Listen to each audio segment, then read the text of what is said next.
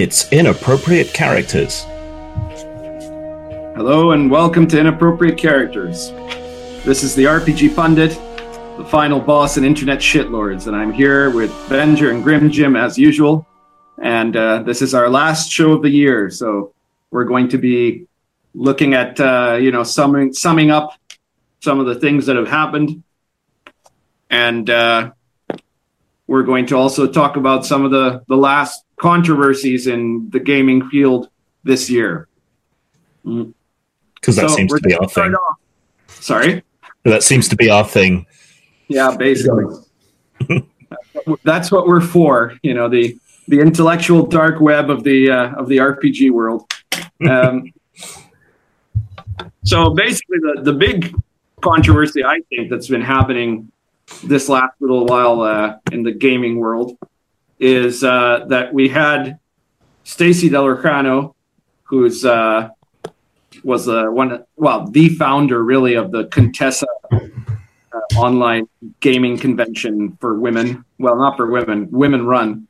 Um, that has made a declaration calling for the boycotting of GaryCon. And uh, GaryCon, for anybody watching who doesn't know, is the uh, it's a convention that has been held on a yearly basis, um, sometime shortly after um, the death of Gary Gygax. I believe it's organized by the Gygax family, and it's held, um, you know, in in Wisconsin there, and it's a big, big event for the OSR, right? Um, yeah, we'll get to that in a second, Venger. We'll get to that because I want to mention this. Wisconsin.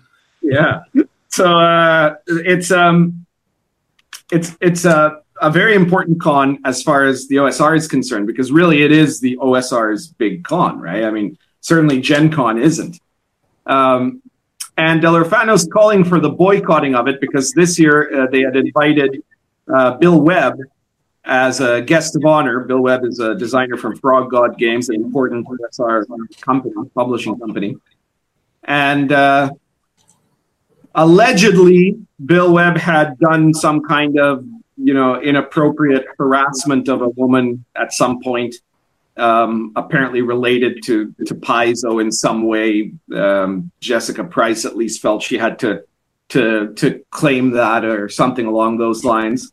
Um, you know, again, there's there. I I- don't know if that's true or not. Certainly in this day and age, uh, I don't want to assume it's true, but I'm not saying it's not true, right? Um, but there you know show me the evidence right show me some kind of proof because uh, the days are now long past as far as i'm concerned where we're going to like blacklist someone because of an uh, of an allegation with no actual you know foundation to back it um, but the, the real thing that struck me is that uh, S- Stacey Dellorfano um, got a real boost from the OSR in the very early days of the Contessa um, event, right? That that they put together, and this was this was a situation where uh, in the very first um, the very first Contessa event, uh, you had almost all of the kind of the progressive left groups of the role playing hobby um, not supporting Contessa. They had they had kind of condemned Contessa. Why? Because Stacy had set it up so it was all about gaming. It was it was women running the games, women and men playing the games, and there was no um, you know there was nothing but gaming there. And so a lot of the online feminists claimed that this was really problematic because uh, it meant it, it suggested that women could just play RPGs. You know, how dare we? How how could that be possible? It's it's just you know that sends the wrong message. The message has to be that women are incapable of playing RPGs because of toxic masculinity and any woman-centered con. This is this is a big problem, um, and they they didn't get the support that they wanted, except except that the the the OSR largely backed this, right? And the RPG site, for example, was one of the first big sites, and myself, one of the first big names that said, Yeah, I think this is a great idea. I support this, right? So, you know, th- this is kind of a stab in the back, right? And furthermore, Frog God Games gave Stacy a job. They did one of their editions of Swords and Wizardry was done by a team that I believe Stacy put together. Third edition. third edition, that's right. And if not, Stacy was a part of this uh, of this team, anyways, that did all the layout and the art and everything. Um, and so they went out of their way to promote Stacy and what Stacy does, right? And then we get this. Now, besides this, on Stacy's social media, they were um, they, they were saying posts basically saying that the OSR is full of oh my god alt right Nazis. Once again, unable to point to a single person or product that is actually you know of the alt right. Uh, and that the OSR as, a, as an idea is over, the OSR is dead. We should stop using the term OSR. We have to invent some new term, and all sorts of stuff like this, right? So this was just an all around um, shitting on of the of the OSR, and Gary Con as an extension of that. Um, Wasn't there an early sign though that that Stacy's whole thing, her whole vibe or shtick was just like not right? Like there was something fundamentally. I mean, not anything about keeping women from gaming because I don't want to be a gatekeeper, and I don't think anyone should be because everybody should be able to play wherever they want, whatever they want, and with whoever they want. But there was just some sort of like militant, like bad feminism vibe that I constantly got off of her, and I don't know, it's just I don't know if it was the things she said or the things she didn't say, but yeah, a lot of people gave her a lot of credence and a lot of leeway, and kind of maybe looked the other way when she said something that seemed kind of fucked up. I mean, you know, if Hitler wants to Sudetenland, okay, fine. But once he invades Poland, no, you you have to stop him there, or else he keeps taking and he keeps taking and he keeps taking. he moves the goalpost, and all of a sudden, you know, it's World War II. So well, like that, not just the social justice warriors, but anyone who comes in guns blazing and wants a revolution and wants to do things a whole new way, and they're like they have these people behind them and they're just like going full force with their agenda, you know, people are eventually going to get in their way. And those people, in their mind, have to be stopped. And they do that, you know, through the usual channels by character assassination and harassment and deplatforming and all this other bullshit. So I kind of saw this coming like years ago, and finally you know, then Tenkar kind of realized like, whoa, this bitch is whack. And now I think everybody else is caught up and uh, and saw. I say I did not I did not notice this at first because I had uh, good interactions with with Stacy. Um, mm.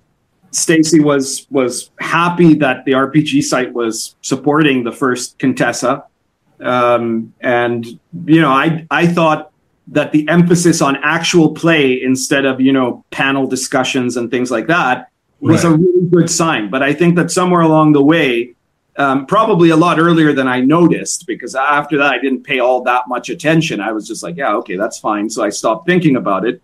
But obviously, somewhere along the way, the the whole concept changed, right? And uh, and yeah, now it's pretty obvious that there's you know that it's a serious it's a serious issue there. And you know what you say. Um, Bill Webb chose to withdraw as a guest of honor. Right. And Stacy went and did a post saying that's not enough. It's not acceptable. We still have exactly. to boycott Gary Con. We still it's, have to destroy Bill Webb's career. We still have to oppose all of this. It's never right? enough. No, it's never enough.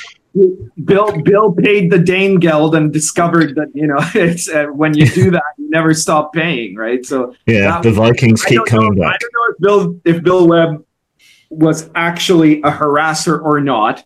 I'm well, not I comment one way or the other, but he was definitely wrong for having backed down at this moment. You know.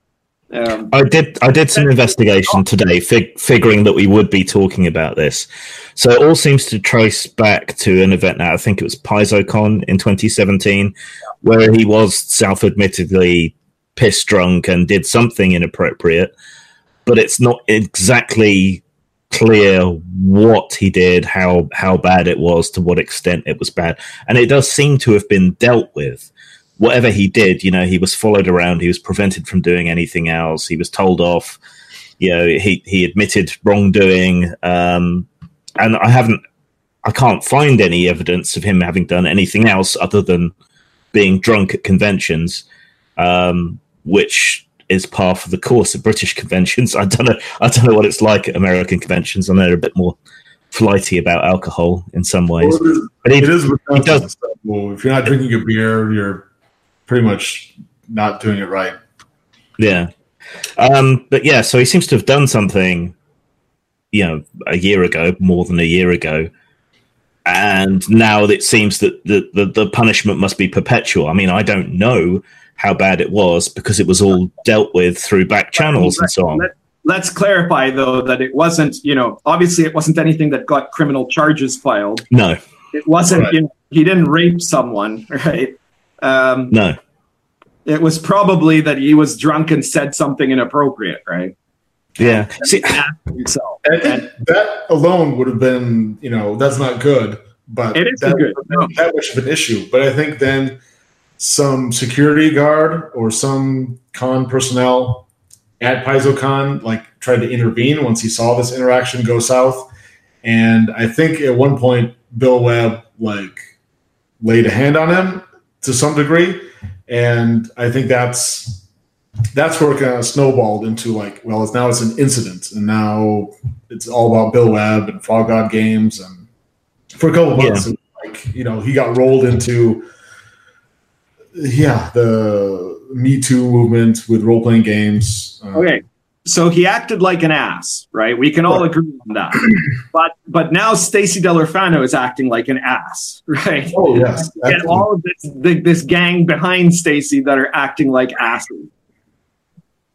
But the good news is that a lot of people, uh, and she said it, she admitted it on her own website. A lot of people that she thought were behind her, that she thought were her friends or her comrades, are actively criticizing her and saying, no, we're not behind this. And we're not going to support this boycott or try to continue to ruin this guy's life perpetually. And they're sickened by it. Some of them, uh, it's disgusting. And they realize it. They want no part of it, which is awesome. And so a lot of people on her own side are telling Stacey, like, nope, you've gone too far. This is crazy.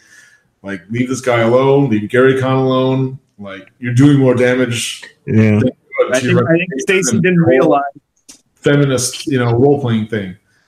Stacy didn't realize that that age is starting to pass now. Thank goodness. And uh, Yeah. it- it'll be interesting to see who shows up. You know, like specifically from what I understand, Mike Mearls is supposed to be there at GaryCon. He'd done a tweet some time ago before the you know the call for a boycott, saying that he was going to be there or implying that he was going to be there. And since that time, has not not said anything, as far as I know, saying that he's not going to be there. Right. So that's that's something I'm going to find is int- to be interesting. But I've heard a rumor that there's someone else who's going to be there that'll be pretty interesting too, which is Venger Satanis. is that true? Are you going to be at GaryCon? That is true. I am officially going to be there. Uh, I actually, you know, I I brought up uh, the whole issue um, with Stacy and her boycott to my wife, and she's like, you know what? If you really want to go, you know, we'll find a way. And so normally, You have, an awesome, you have an awesome wife, man. yeah, she is awesome. I mean, she is. Um, you know, I got lucky with the parole officer. Uh, she's do Aside, aside from not letting you stay up past your you know bedtime, but but normally I would come like sort of during the middle and I would stay to the end. But this time, because I'd be normally I'd be at work Thursday and Friday anyway. So I'm going Thursday morning, like after the kids go off to school, and I'll be there through early Saturday afternoon, and I'll just come home like before dinner so I can help put the kids to bed and get everything organized. So yeah, I'll be there Thursday, Friday, and like a good portion of Saturday. So mm-hmm. I'm excited. I'm able. I'm going to be able to go, and that's awesome. I've already signed up for games, like running games. So they've been approved already. Great. Wants to join in? What are you running? Uh, Alpha Blue, of course. Um, but also, I've been working on um, Cha'alt, which is my science fantasy post apocalyptic campaign setting, mm-hmm. make a dungeon and everything. And instead of doing my own thing for that, I kind of want more of a neutral and uh, like majority type OSR D and D game. So, so mean, running wizardry, and the other I'm doing um, just fifth edition. Um, so I like to not to do Crimson Dragon Slayer, which I would normally do, just because I don't want to focus on Crimson like the system. I want to focus on like how it runs, how it would run normally for like ninety percent of, of people that would buy this. Right. Well, that's how it worked for Dark Albion as a product, right? It's a system neutral product, and it worked well. So, cool. but you've got it lucky because you're on the right continent. Myself and uh, Grim are not. yeah, it's actually like uh, just under an hour and a half away. Drive. Oh, that's really close for you. It's very now, very convenient. about 14 hours or so, I think. But but uh, I've already said. I'll start swimming now. That's a long yeah, haul. On, on my YouTube channel, and I'll repeat it here that if there's any group of guys that want to set up a GoFundMe or something like that, if they raise the funds for for me to travel there, then I will go and I will be there at GaryCon. But uh, you know, I'm not going to do it myself, but if, if, if there's somebody out there that really, really wants to have both Venger and the pundit there, uh, then I'm on board. And I don't know about Grim Jim. I'm not going to speak for him, but uh, yeah, it would be quite travel to have uh, inappropriate characters live at GaryCon. it's kind of ironic this whole GaryCon thing because um, you know there is some fire behind the smoke when it comes to the accusations against Webb, however overblown and overplayed they've been. But it's here where a lot of people seem to have drawn a line in the sand and said no more. It's it, yeah. one thing I really resent about things like this, about people like Stacey, is that they've made me hyper skeptical of these kind of accusations. Yeah, because there's been so many that are bullshit or when you drill down and find out what actually happened, it's it's virtually nothing. And this has happened so often in so many different spheres that now, when someone gets accused of something, my first instinct is not, "Oh my god, how terrible! We you know we should do something about this." It's really, yeah, that's the that's the worst possible effect of all of this, which is that that um, because it's been politicized, now you you you can't by default assume that an accusation has some kind of validity, right? You have to you you need to see some serious evidence because there's been so many cases where it hadn't, right? Like right during yeah. right during the, the Kavanaugh hearings, right? Never mind the the lack of evidence there, right? But during the same time those hearings were taking place, you had a case going on. I think it was in California, where you had um, five girls that falsely accused uh, a guy. They were all teenagers. They were all in high school. They falsely accused him of sexual assault. He ended up ha- spending time in a youth detention facility and then later under house arrest with an ankle bracelet. His education was ruined. His career prospects were ruined. And then eventually their their claim unraveled, and they all admitted that they that they lied because they just didn't like him. He just he was just weird. So they decided to to make up this story about him, right? Um, yeah. so like we're supposed to destroy people's careers on the basis of absolutely believing these these these claims at a time when we see cases where these claims are you know directly you know if not outright lies then sometimes they're they're incidents that that don't merit the level of destroying someone's entire life for it. Yeah i mean you should always be skeptical. right? yeah.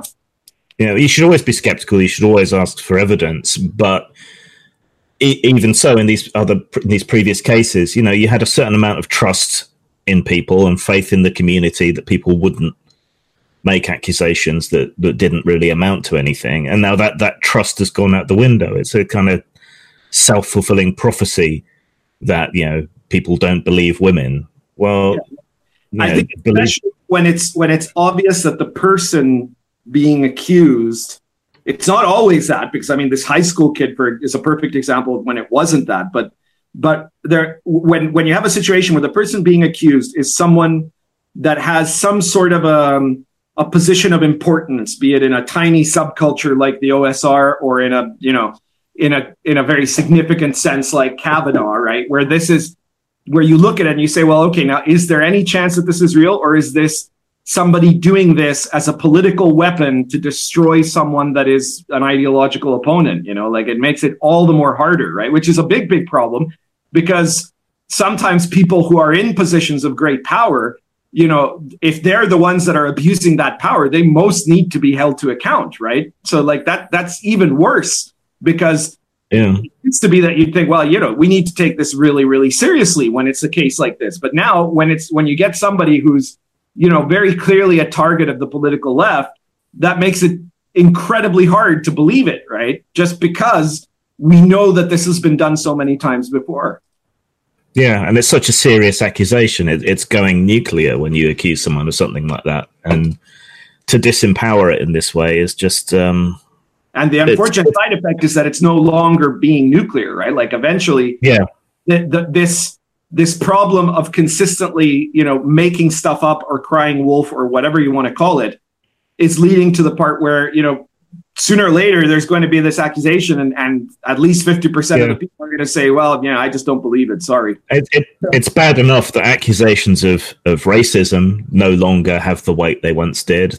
Accusations of sexism don't. Calling someone alt right is now essentially meaningless. Calling someone a Nazi is, is meaningless. It's practically meaningless, and that's horrible. Speaking as someone who had you know great grandparents that died in Nazi camps, right? That's the that's Yeah. the thing that pisses me off the most about what has you know what's been done by these this group of of assholes. You know, they've taken what, what appears to be a single incident with one guy a year ago and used that to try and organize a mass boycott of an event that involves lots of people. How does that yeah. figure? Well, collective collective guilt, right? Like.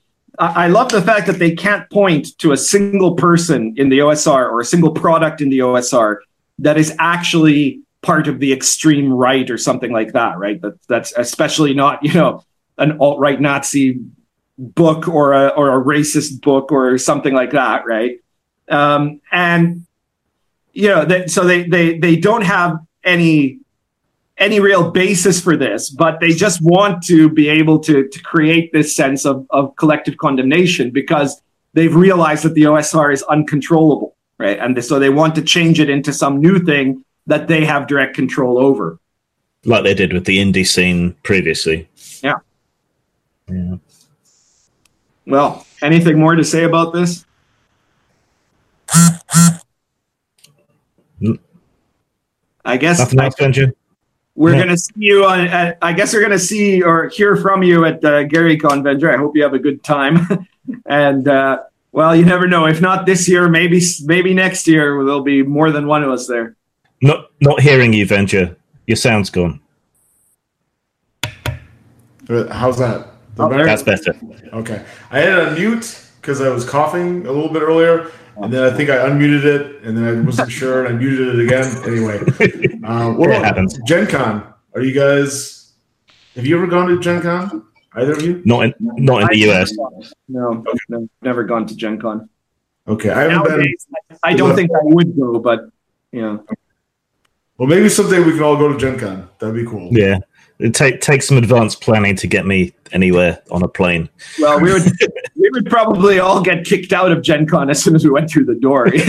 We'd have to make uh, alternate plans like months before. Like this is the offsite. Like anti-Gen we Con create a separate location. Yeah, in case we get kicked out, which we probably will. yeah, Antigen Con is actually a really good name for a con. yeah. Is Gen Con. Our special guest could be Jeremy Hambley. Yeah, yeah. We'd create the alternative Gen Con. Yeah. All right. So the next topic was uh, about the new the end of the year, and uh, So I believe that Venger wanted to, to talk about what he saw as the highlights of 2018. And we're also going to talk about after that our predictions for 2019. I don't know if you guys are looking at the chat, but someone just said that uh, Grim is the BA Baracus of our group. yeah, pretty much. More, we need more gold chains. yeah. All right, uh, many many Norse things. I pity the fool. Tell us about what you thought was the highlights of 2018. Okay. Um, well, you guys can jump in too. I mean, I don't want to. Well, start us off. Stamp on, but um, there were a lot of Kickstarters, I guess. Um, True. What the um, that uh, what's a uh, castles and um, or strongholds and followers? Was that did that come out? That Kickstarter that topped over like two million or something? Did that come out in 2018? I, I believe so. I don't know. I'm not sure, to be honest. I don't know. I just saw I've never, that. I've never had a Kickstarter, and I, I've never backed a Kickstarter. I'll admit that. There's so many. It's Kickstarter's huge, and yeah. even though I've been doing it for a long time, so this is you know, in a week or two when I when I start Cha'alt, uh, probably even like my 16th. Um, but mine are very very modest. Um, you know, maybe I'll make three, maybe four thousand dollars. You know, the five is probably my top. It works. A lot of people sometimes their first one, it's like like uh, Patrick Stuart with the False Machine guy. Um, he's got Sleeping Titans, I think, is is one that's he started weeks ago, and I think that's like fifty thousand. I mean, Kickstarter is huge for a lot of uh, Zak S Zak Smith. I know he's a favorite of everybody's here. Uh, his Demon City that did really well, like a couple months ago. Yeah, that, I don't know what that was. If that was fifty thousand or not. Um, Lamentations of the Flame Princess seems to be doing really well, except for the, you know, the misstep where, um, apologizing for the um, Jordan P dare he take a picture with Canada's greatest intellectual? yeah. Um, what else? I've you know I've had some good things going. Um, I just tore through a whole bunch of Alpha Blue material. Um, I don't. I think I did like three Kickstarters in a row for Alpha Blue, like different supplements and uh, adventures and things like that. So that was a highlight for me. Um, it sounds to me like you didn't really think through this list ahead of time. No, like, oh, things will just come to me, and then other people will add on, or maybe. Well, to me, chat like I've never seen anyone chatting. I don't have the right thing or technology or app. Well, so far, so far, no, so far, none of the audience has contributed their ideas of what they think is the you bastards. But uh, I'm gonna I'm gonna name one, which is I think yeah, uh, you know, it had a good good things and bad things that happened, but it's definitely something that happened in 2018, which was that that D and D exploded back into like mainstream culture, right? And it just had a huge, huge burst that you could see all over, you know, social media uh, for starters um, of activity, which includes a lot of stuff that that I personally think is not great, but um, you you still have to think that you know a rising a rising tide helps all all boats, right? And and there's a there's certainly a beneficial side to the fact that D and D is really really big again now. Are you, are you talking about like celebrities, or are you talking about like well, D&D not just celebrities, celebrities, or I'm talking about yeah, of course I'm talking about stuff like the live streams and things like that. But you know, apparently the sales of D and D have been spectacular. Um, right. But I'm also talking about the fact that you see now, which you know, two or three years ago you didn't see, um, all these accounts, like mainly for me, it's on Twitter, but I imagine it's the same on you know Facebook and other social media. But um, just if you do a search for D and D, you see all of these posts of very young people who are clearly new gamers talking about their game, showing pictures of their characters, uh, doing you know all, all, sorts of stuff. Right there, there's all kinds of channels that have come up, including inappropriate characters uh, about you know D and D and uh, you know all sorts of stuff that has made a big um, a big impact in terms of the growth of D&D. And it's, and it's a visible impact that isn't just e-celebrities, but it's also like a bottom up sort of thing, which I know that, you know, it's probably a bit of a fad. And some of these teenagers that are getting totally into D&D now, just like in the last time it was a fad, are not going to stick around in, you know, two or three years, but a lot of them will. And that's good. Uh, we've got a couple of comments from the audience here now. Kevin, Kevin DeJordy says the best thing of 2018 Matt Mercer telling everyone, believe Whammon blindly or your brain damaged. Direct quote there. and uh, Unscripted and Unchained says 2018, we have seen pushback on SJW intrusion in our hobby. So that's that's true. That's that's a good sign.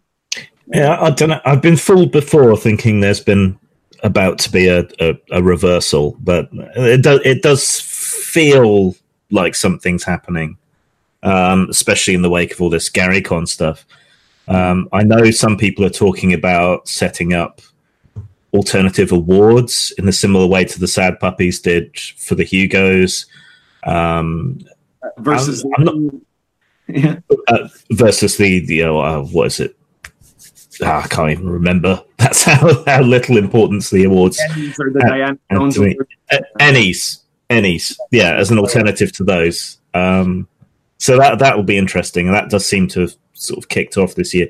What worries me though is you just end up with two parallel industries, one way over to the left, one possibly way over to the right, and never the twain shall meet. And I don't think that's particularly healthy. I think that's what's gone wrong with Comicsgate to to an extent rather than correcting for the problems that the, that the far left activists have, have created, they've created a whole new set of over to the right problems rather than just addressing those those issues and making good comics necessarily. Though that is happening as well. So I'm just a note of caution, I guess. I think that that's a possibility. I mean, it's certainly something that could happen. With Comicsgate, that happened to a certain amount because of kind of right wing entryism on the part of Vox mm-hmm. Who was not yeah. a guy and decided to be one just to, you know, piss off the left or whatever, right?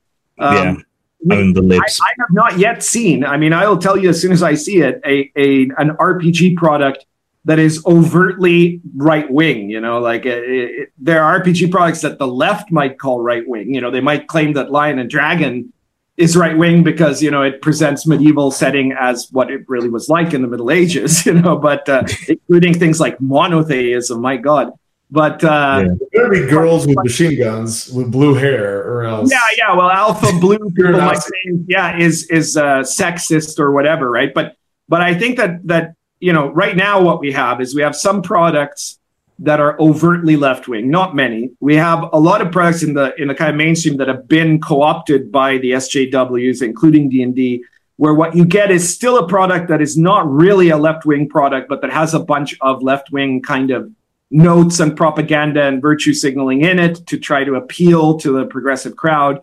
And then you have a bunch of games that are politically incorrect without really being, you know, I, I haven't seen any that like is a you know, I, I, haven't seen any that is like a secretly pro-Trump message or something like that, right? I don't I, that that that hasn't happened. you know? Maybe it could happen. I'm not denying that there's that risk, right? There's that possibility, but so far it hasn't happened, fortunately. Mm. So, any other highlights of the past year, or should we move on? To well, highlights and lowlights, I guess. Uh, so we got a new edition of Warhammer, which is pretty good. Yes. Um, it's a couple of mildly broken rules, but I look forward to seeing whether it succeeds or not. Um, all the fuss around Vampire is probably worth touching on. Yeah, I thought they, I thought they were actually doing something fairly interesting. I didn't agree with all the choices and so on, but they were kind of pushing the boat out, doing something a bit different, taking a few risks, being edgy in a in a way like they used to in like first first and second edition. Um, but they got this enormous unhinged backlash accusing them of being secret Hitler or something behind the scenes and hiding messages and so on. And stupidly, that the backing company took this all to heart, has reorganized, got rid of everyone, and it seems like Modiphius is taking over. And I got nothing against Modiphius, um, but they're not particularly edgy. They're not particularly cool. They're kind of they make good workman like games. Yeah, middle of, the, middle of the road stuff. Yeah. Yeah, I've got nothing against them. I think they're, I think they're great people. Enjoy some of their games. I backed their Barsoom game, though I think they went a bit tame on the art, same as they did with Conan. Yeah, but they're just not who you want necessarily doing Vampire. I mean, they may farm it out to other people to develop. I mean, it's all up in the air, but it just shows the power that this outrage culture can have yeah, well, if it can completely derail, you know, a kind of second tier product like Vampire that still has so much cultural cachet and has always been edgy. Was yeah. sales plummeting? Is uh, was that one of the the reasons, or they were just like got the, and they just wanted to like like ah the, the, the stuff that happened around the Anarch and Camarilla book about um, yeah. Chechnya and so on, that seems to have been the final fuck it, we're getting too much backlash for what is a niche industry, I guess, compared to their computer games. So some of that could like generate sales, uh, but if if it had the, such a negative impact that sales were like, you know, half of what they expected, I can see why they were, you know, jumping ship. But if they didn't give it any time at all, and they were just like, "This is a hot potato. I don't know what's going to happen." Let's, let's just panic short sighted. I mean, yeah. it's actually proof that, like, oh, yeah, we expected sales to be this, and they were like 50% of what we expected. Then I would expect that. But I mean, I don't know. The real problem is that now, if they do farm it out, Grim, they're they're not going to farm it out to the people that were developing it before. They're going to farm it out to the to the whole, you know, uh, what are they called? Um, the guys who did the previous edition of, of Vampire um, yeah. ran it into the ground, right? Because oh, those are the progressive, the progressive team, you know, that are gonna that, that are just gonna, you know, do the same garbage, and and it's gonna be a flop. Yeah, it's just weird. I mean, Vampire Son was always edgy, always made missteps and mistakes and other things that worked really well. And jokes. But they were, but, yeah, but they were always a very right on company, a bit, bit well, too much for me. Like, that. like the, the world of darkness in the 90s, if you were a, a pretentious college liberal, that was your game, right? That was the mm. game you loved, right? Oh, because you know the, the werewolves are environmentalists and magic is all about yeah. special artist people who are fighting against evil and all, and all the pronouns in the book like are female and yeah. Yeah, yeah. So that was the game de rigueur for you know uh, champagne leftists you know, or or college leftists, whatever you want to call it, right? And now that we've gotten to the point where that is a Nazi game, right? That's a game that is yeah, that just shows how much of a shift there's been. And you, you've also got to remember that the 90s was the last time political correctness hit hit its peak, yeah. and Vampire was considered mostly acceptable in the, in that atmosphere. So how how bad things have gotten. Ugh. Yeah, yeah, absolutely. But well, I, I think there's light at the end of the tunnel. We've got, um, you know, we've got good new games. Like Warhammer went back for inspiration to the kind of first edition, which was good. Um, I think we're seeing a lot of that kind of. Um, I think that's why the OSR continues to bloom. Because people going back to their roots with lessons they've learned on the way and and revising things in that way rather than completely deconstructing and tearing things down, which isn't productive. Yep. So yeah, I think prediction for 2019, uh, my first one, I guess, would be that just like in 2018, the OSR continued to do really well and be on the vanguard of game design. It's in 2019 that's going to keep on happening, right? Because especially now, because you're going to have a bunch of people uh, outside of the OSR who have now, you know, rejected the OSR and what have you, that are the ones that are you know, about producing propagandistic games or stuff like that. And the people in the OSR are going to keep making, you know, avant-garde sort of games that are about the games themselves and really interesting settings. And I, I hope that that Venger will actually make a game that's a real OSR product again in 2019. and I know oh, OSR, buddy. Fourth wave. There's, I, I think that it's going to keep being a, a very important part of the RPG hobby, and it's going to keep being a very influential part, just because a lot.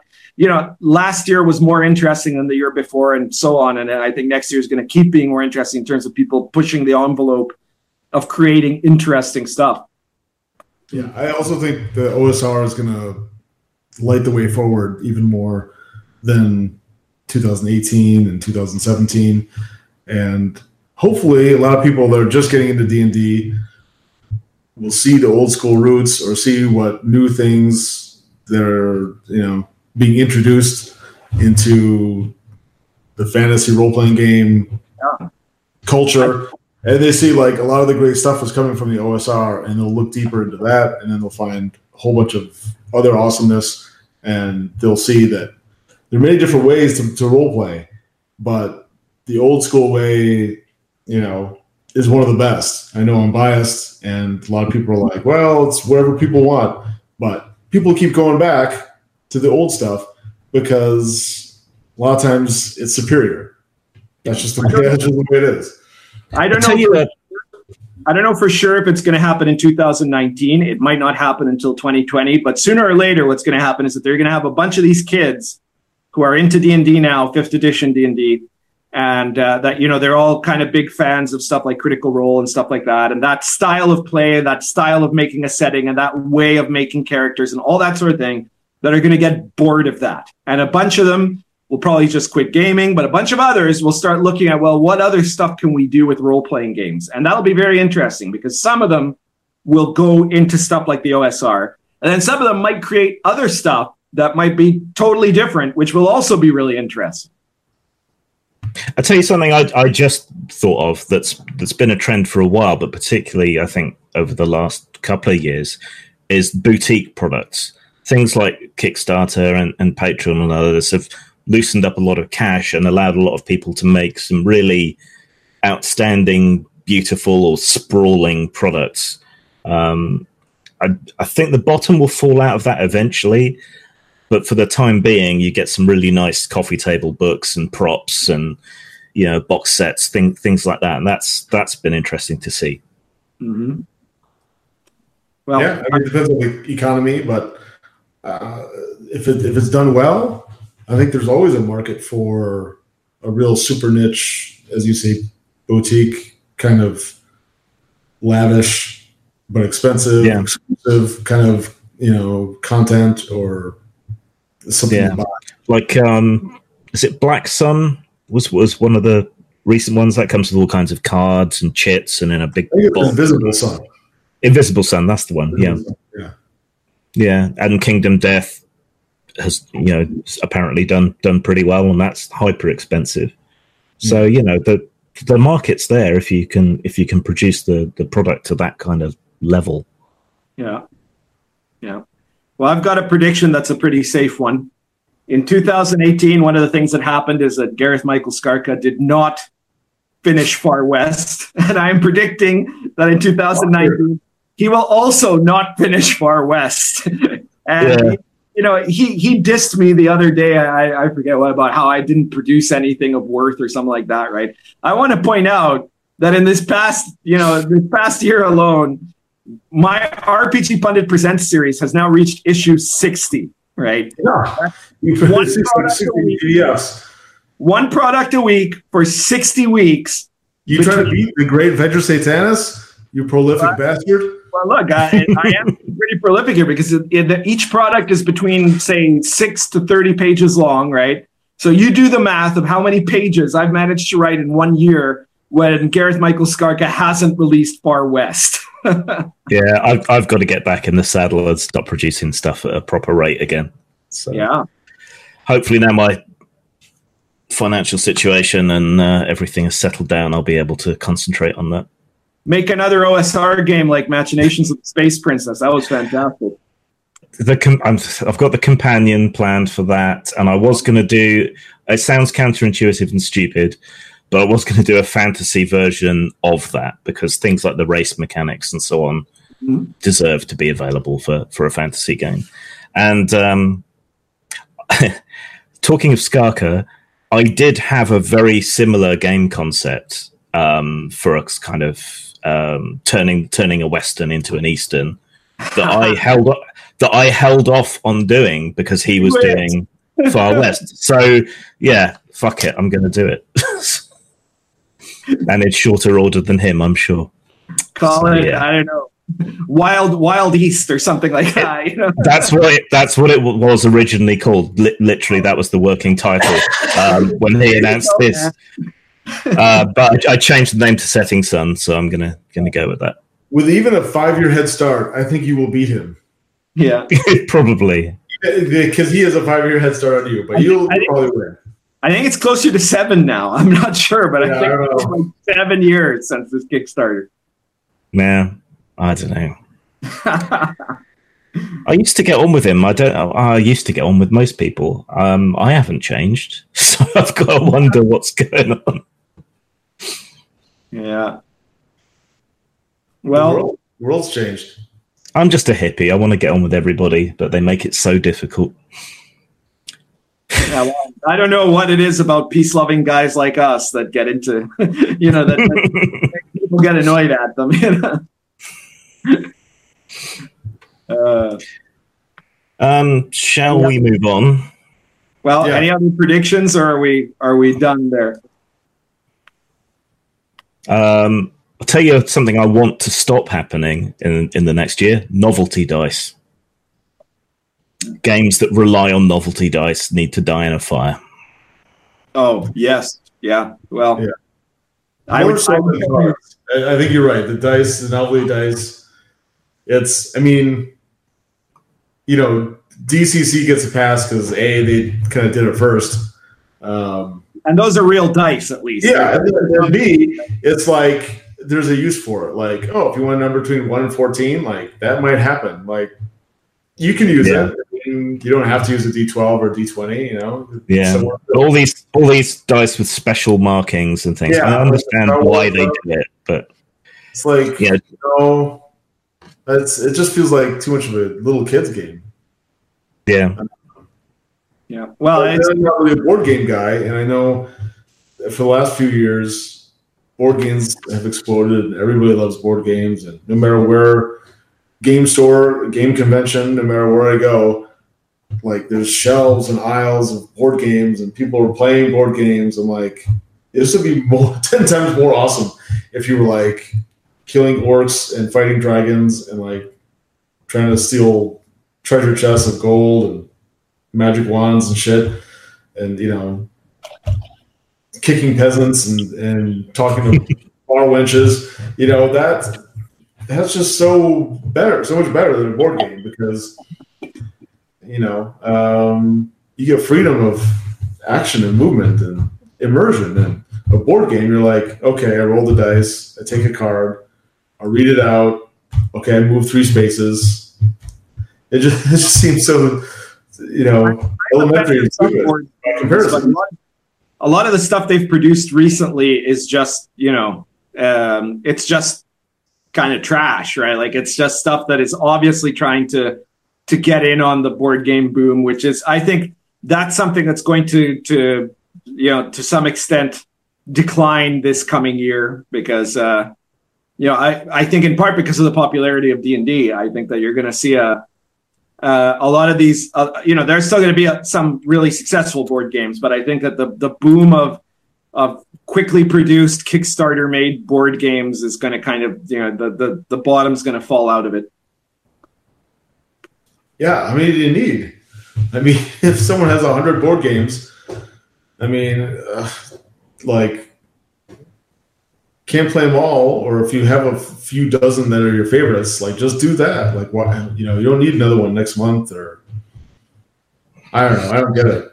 But and people are willing to spend so much more money on board games than they are RPGs. Yeah. Right. I know some people that it's have not fair. I know, I know yeah. have hundreds of them and don't play them ever. You know, like I understand. At least with an RPG book, you get a book, right? Like it's something that you'll probably look through and read, and and and I guess you could say there's some nominal value even in getting one of these fancy RPG books, even knowing that you're never going to play it, right? But but buying a board game that you're never going to play, that's just kind of sad. It's like getting a puppy that you're never going to walk, you know, or something like that. I mean, if it comes with miniatures, especially if they're like cool Cthulhu miniatures or something. That's kind of neat. Yeah, yeah. Z- Zombicide's fun, and the fantasy version of Zombicide is a lot of fun, and you get a lot of zombies in the boxes, so it's almost worth it for that. but the ones where you've got like the little tokens or the meeples or whatever, it's like yeah. I don't know. It just seems like lame. But then I'm a role playing game guy, so what do I know? Yeah. Somebody in the in the chat said, and then then you have games like Diplomacy, which you play with six other people that you'll never want to see ever again after that.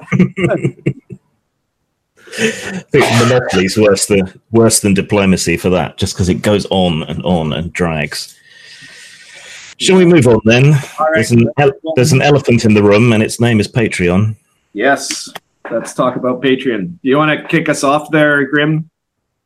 Okie dokie. Um, so, a lot of creative communities, including the role playing industry, including us, including YouTubers as well, um, have come to rely on Patreon, which allows plebs, such as our audience, to subscribe to people, uh, you know, for as little as a, a buck a month or whatever, and it aggregates that money and gives it to people.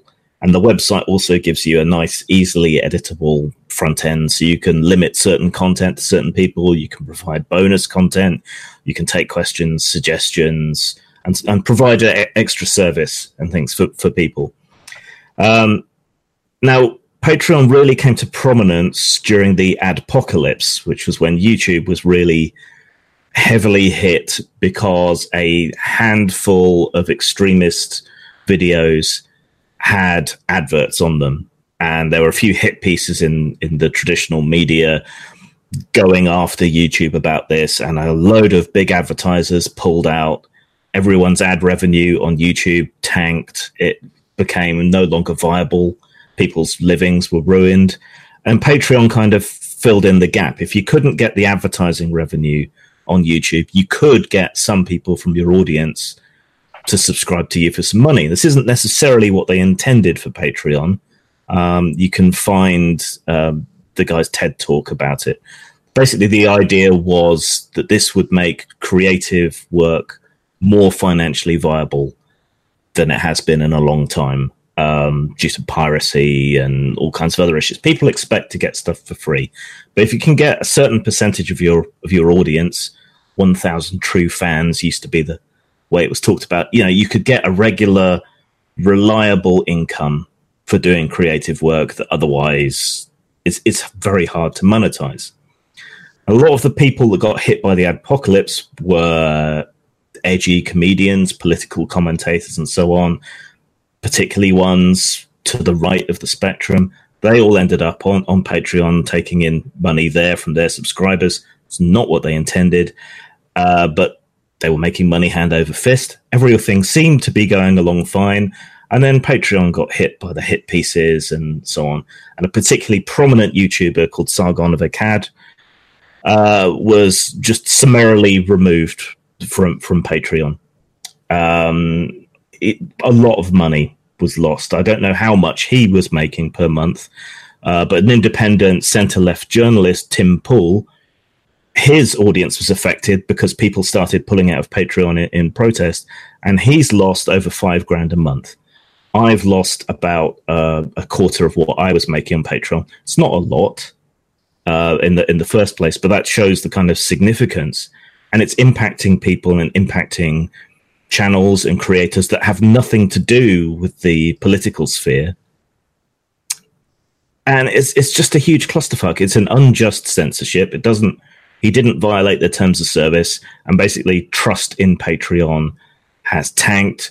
Loads of creators and subscribers are all pulling out of it. The interesting twist to all this is that there have been competitors in the past. They've been shut down by PayPal and MasterCard and Stripe refusing to process payments for them. And the same thing happened here. The, a new service uh, was called uh, Subscribestar. A load of people moved over there, started, you know, getting their subscriptions on there away from Patreon. Sorry, this is taking quite a long time to, to explain.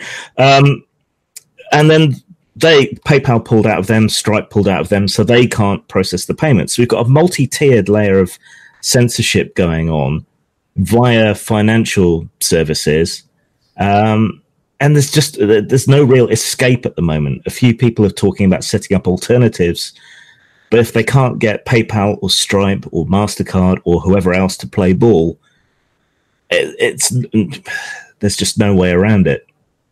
So yeah. Is the God guy like that happened? Is that did that happen a week or two ago? A couple of weeks ago. I mean, so Christmas has been in the way, so we don't really have any resolution to this. But the the Patreon people have kept doubling down on on their decision um, and continuing to misrepresent him. There's been a few hit pieces and so on. Um, there's a transcript of a conversation with one of their trust and safety team that uh, Matt Christiansen, I think he's, he's a YouTuber, yep. center right politics. He transcribed their conversation, and it's quite shocking, um, really, if you go if you go and look at it. But there's just there's just no alternatives yet. Not yet, but uh, no. Supposedly, there's a. I mean, a video came out with uh, Dave Rubin and uh, Jordan Peterson, who are two of the big figures of the intellectual dark web um, who have been saying apparently Jordan Peterson had been kind of seeing this coming for a long time. And over the course of the past year, he's been trying to work on creating some kind of an alternative to Patreon that he claims will be immune to this sort of tactic. And he says that it, it will roll out sometime relatively soon. Dave Rubin has come on board with this. And um, as far as I'm concerned, I mean, when that happens, like I have a, a, a Patreon account, right? It's never been very supported. I think in part because maybe contrary to the audience that the two of you have, my audience is full of people who were suspicious of Patreon even before any of this happened, right? Like uh, mm-hmm. a lot of people who are kind of um, in the cultural libertarian camp, and especially if you're tending towards the right wing side of the cultural libertarian camp, you start out looking at Patreon as having been this thing that hipsters invented, right? And so it's not your natural place to go. And then on top of that, you you kind of were always suspecting that there was going to be this kind of nonsense that was going to come about. So I think a lot of the people that that support me have supported me either by I've had some people that have um, supported me on PayPal. Uh, my um, on my blog, if you go to to my blog where uh, therpgpundit.blogspot.com, I have a um, a PayPal button that uh, people can donate to. But also, a lot of them have supported me by purchasing product, right? Like the RPG Pundit Presents series kind of lends itself to that because the products range in price from like 99 cents to 299, right? And so I suspect that a lot of people who really like my stuff are just buying those those those games, those PDF products, uh, as a way to you know to get something cool and also to uh, to kind of support me. And I encourage all of our viewers to do that. But uh, but yeah, but but I, even I've seen that even there, my my the my Patreon account has seen a reduction, right? And I've already said on my channel that as soon as you know whatever it is that Peterson and Rubin are cooking up comes out, I'm going to switch to that, right? And uh, I suspect a lot of other people will, and we're I guess we're going to have to see how immune it is to the sort of uh, trickery that that PayPal and Mastercard can pull off, right?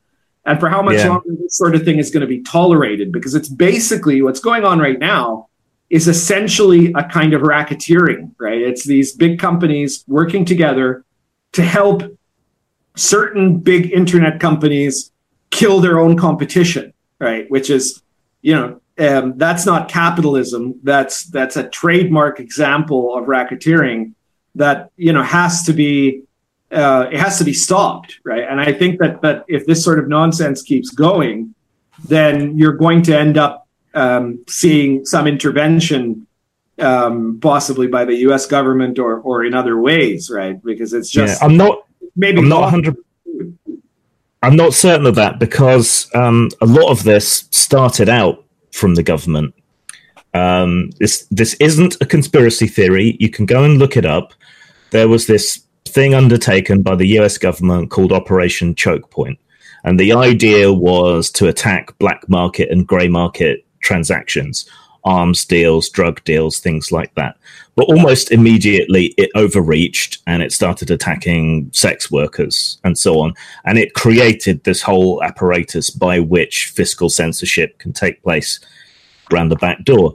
Similar things have gone on in Europe um, with the German government pressuring Facebook to censor certain content.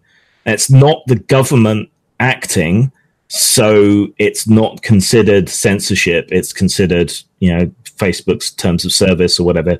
We we say you can't put certain content on our platform, but it's the government behind the scenes. So I'd say it's more corporatism than cronyism because this there is this this all going on, and adult workers have, have got it in the neck for for some time. They were mass banned from from Patreon, though a few cosplayers and so on have managed to sneak in under the wire. So, uh, hang on, I just want to. Um, so I saw your your video, Grim, on uh, the thoughts audit. Yes, and which was good. I, I'd heard about it before, and to the point where it kept coming up. I was like, "What? What's a what is a THOT? I don't know what that is." So I, you know, did my Google search. like, oh, that hole over there. Okay, that sounds yeah, that sounds reasonable. I guess. Um, and I watched your video to get more up to date on what that is, and then I was so inspired by the concept and people talking and talking about it, and then Grim's video that I made uh, an Alpha Blue um, scenario called THOT Audit, which will soon be uh, sequelized by um, the Thought Police, and uh, probably will culminate in the uh, the third part of the trilogy. Um, a credit for your thoughts. I don't know. I don't know what to make of this, but when when some kind of political thing like this comes up, I make a rant on YouTube, and Venger goes and makes an Alpha Blue supplement. You know? That's how I deal with with the bullshit. Yeah, just the, the flow of information. I just um, I try yeah, to do something easy and um, ridiculous with it, and that's that's how I get by and stay sane. When I, when I saw your product for the first time, I commented, "You magnificent bastard." yeah. I am, of course. I mean, this this problem, I, uh, cryptocurrency and the blockchain. It's having said that, this, I, I, should also go because my oh, okay only lasts so long. So good night, Ben. Great show. Take care. See you in the new year. Yes, 2018 was good. 2019 will hopefully be even better. Tentacles crossed. And um, yeah, good show, guys. See ya. Take care, man. See you later. So, uh, just a sec. Now that Venger has left in our chat, someone just commented Venger Alpha Blue Satanis pretending not to know what a THOT is is the RPG highlight of 2018. I don't know. Venger is surprisingly innocent sometimes, you know. So I think that yeah. Uh, He's a, he's a bit of a boomer. I've been pretending, my dude. so I was saying, um, cryptocurrency and the blockchain it's, it's, often been described as a solution in search of a problem. But here we may have found an, an actual use for it, um, you know, to transfer a value that isn't reliant on PayPal and so on. The trouble is, you've still got to turn it into real money. Um, it's not easy or intuitive to use. It's got a bad reputation for good reasons. But if someone can make that more usable, yeah, uh, that's that's a solution.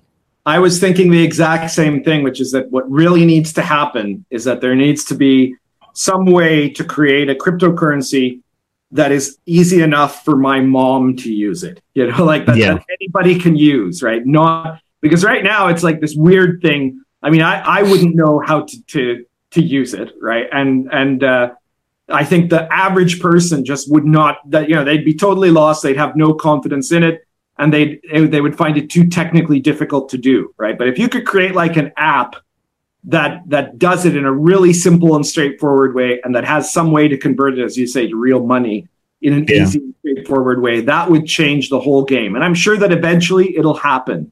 It's just it we need some kind of a genius to figure out how to do it in a way that because I think the problem is too there's this kind of culture around cryptocurrency of uh, just like what happened in the early days of Linux, right? That there there's there were people that were just about taking pride in the fact that the normies don't know how to do it, right? And like that's, that's super complicated, right? So it means it's something that only the elites get to do, right?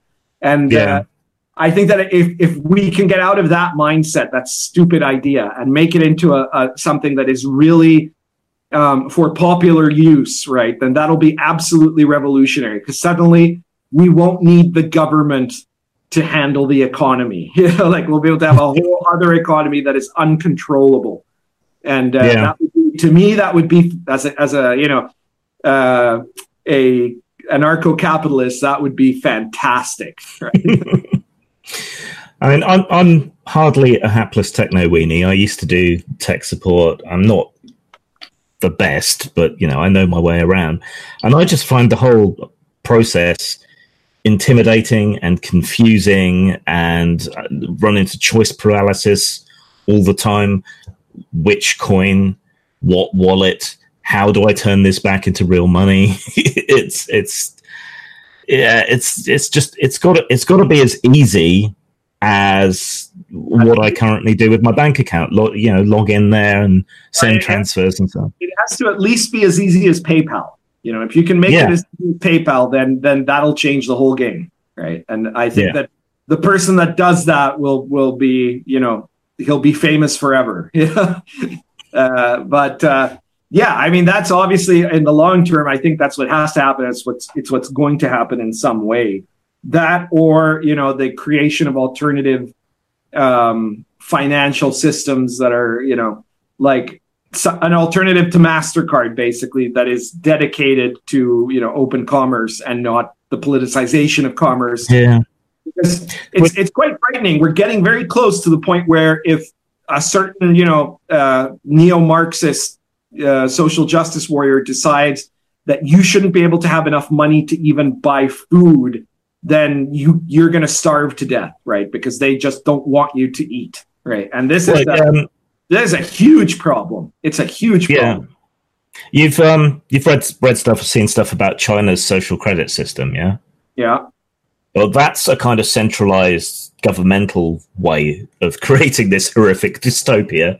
Um, and like even beggars in the streets there use electronic payments and if you end up with uh, too much of a negative score you get cut off from using your mobile phone to do payments things like that you basically get knocked off grid involuntarily and we're, we're getting to that point and it hasn't needed a massive authoritarian pseudo-communist government to do it just social media and social pressure and activism well, is doing it totalitarian pseudo communist establishment to do it, which is what we have, right? We don't have that in government, but that's because government has become less important in some ways than yeah. infiltration of certain corporations by by people who you know utterly despise our entire system. You know. Yeah, but uh, corporations, you used to be able to rely on them to be amoral and avaricious. Yeah. And you, you can't even rely on them to make purely capitalist decisions anymore yeah, it's it's it's stunning, but I don't think that can last, right? Sooner or later,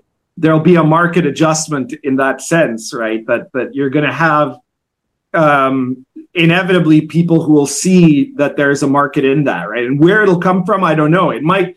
I hope that it'll come from a group of, you know, libertarians who want to create um, economic freedom and that it won't come necessarily from say you know narco traffickers or something like that right but if yeah. one group doesn't occupy that niche another one will and and it might end up being the only alternative i mean yeah. I, some people talking about um, you know the fact that that if eventually you're going to have people going and doing like instead of going to youtube to do their channels, you know, their their shitlord channels or what have you, they're going to go on Pornhub to do it, right? And it won't be porn. It's just that Pornhub will let you do it and YouTube won't, right?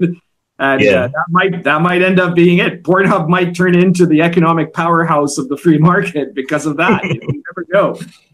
Yeah, everything everything seems to be kind of bifurcating. Like you've got two science fiction fandoms now, each doing their own thing independently. We've got two streams of comic books, each doing their own thing, and possibly that happening in in gaming. It's very, and now possibly in payment processing and things. Well, I think that that's happening at every level of culture and society. You can you can point out that division. Uh, it's because yeah. essentially we're we're in the middle of a you know uh, um, an, a non-violent for them well mostly non-violent civil war in in the West. You know, like we're yeah. in a situation where you you pretty much have to take a side because one group won't let you not take a side, right? So you're either yeah. going to be in line with the totalitarians or you're going to join the rebellion. It's one of the two right? You don't yeah. have a and that that that's it. The split isn't left and right, even though people describe it that way. It's authoritarian libertarian. Yeah, which is why people like us end up as such strange bedfellows right. in this in this culture war. And you know, stranger bedfellows still, right? Like uh, you look at the, you know Peterson and Dave Rubin, right? Neither of them I think would have considered themselves to be right wing. Maybe Peterson considered himself to be right wing before Rubin did, but but you know these were guys. These were not guys who were traditional, you know, uh, William F. Buckley style conservatives. You know, they neither of them yeah. were. In fact, there's a lot of the William F. Buckley crowd of neocons that are taking the side of the totalitarians, right? Because they've, you know, that's what they've always wanted a, a strictly controlled technocratic society, right?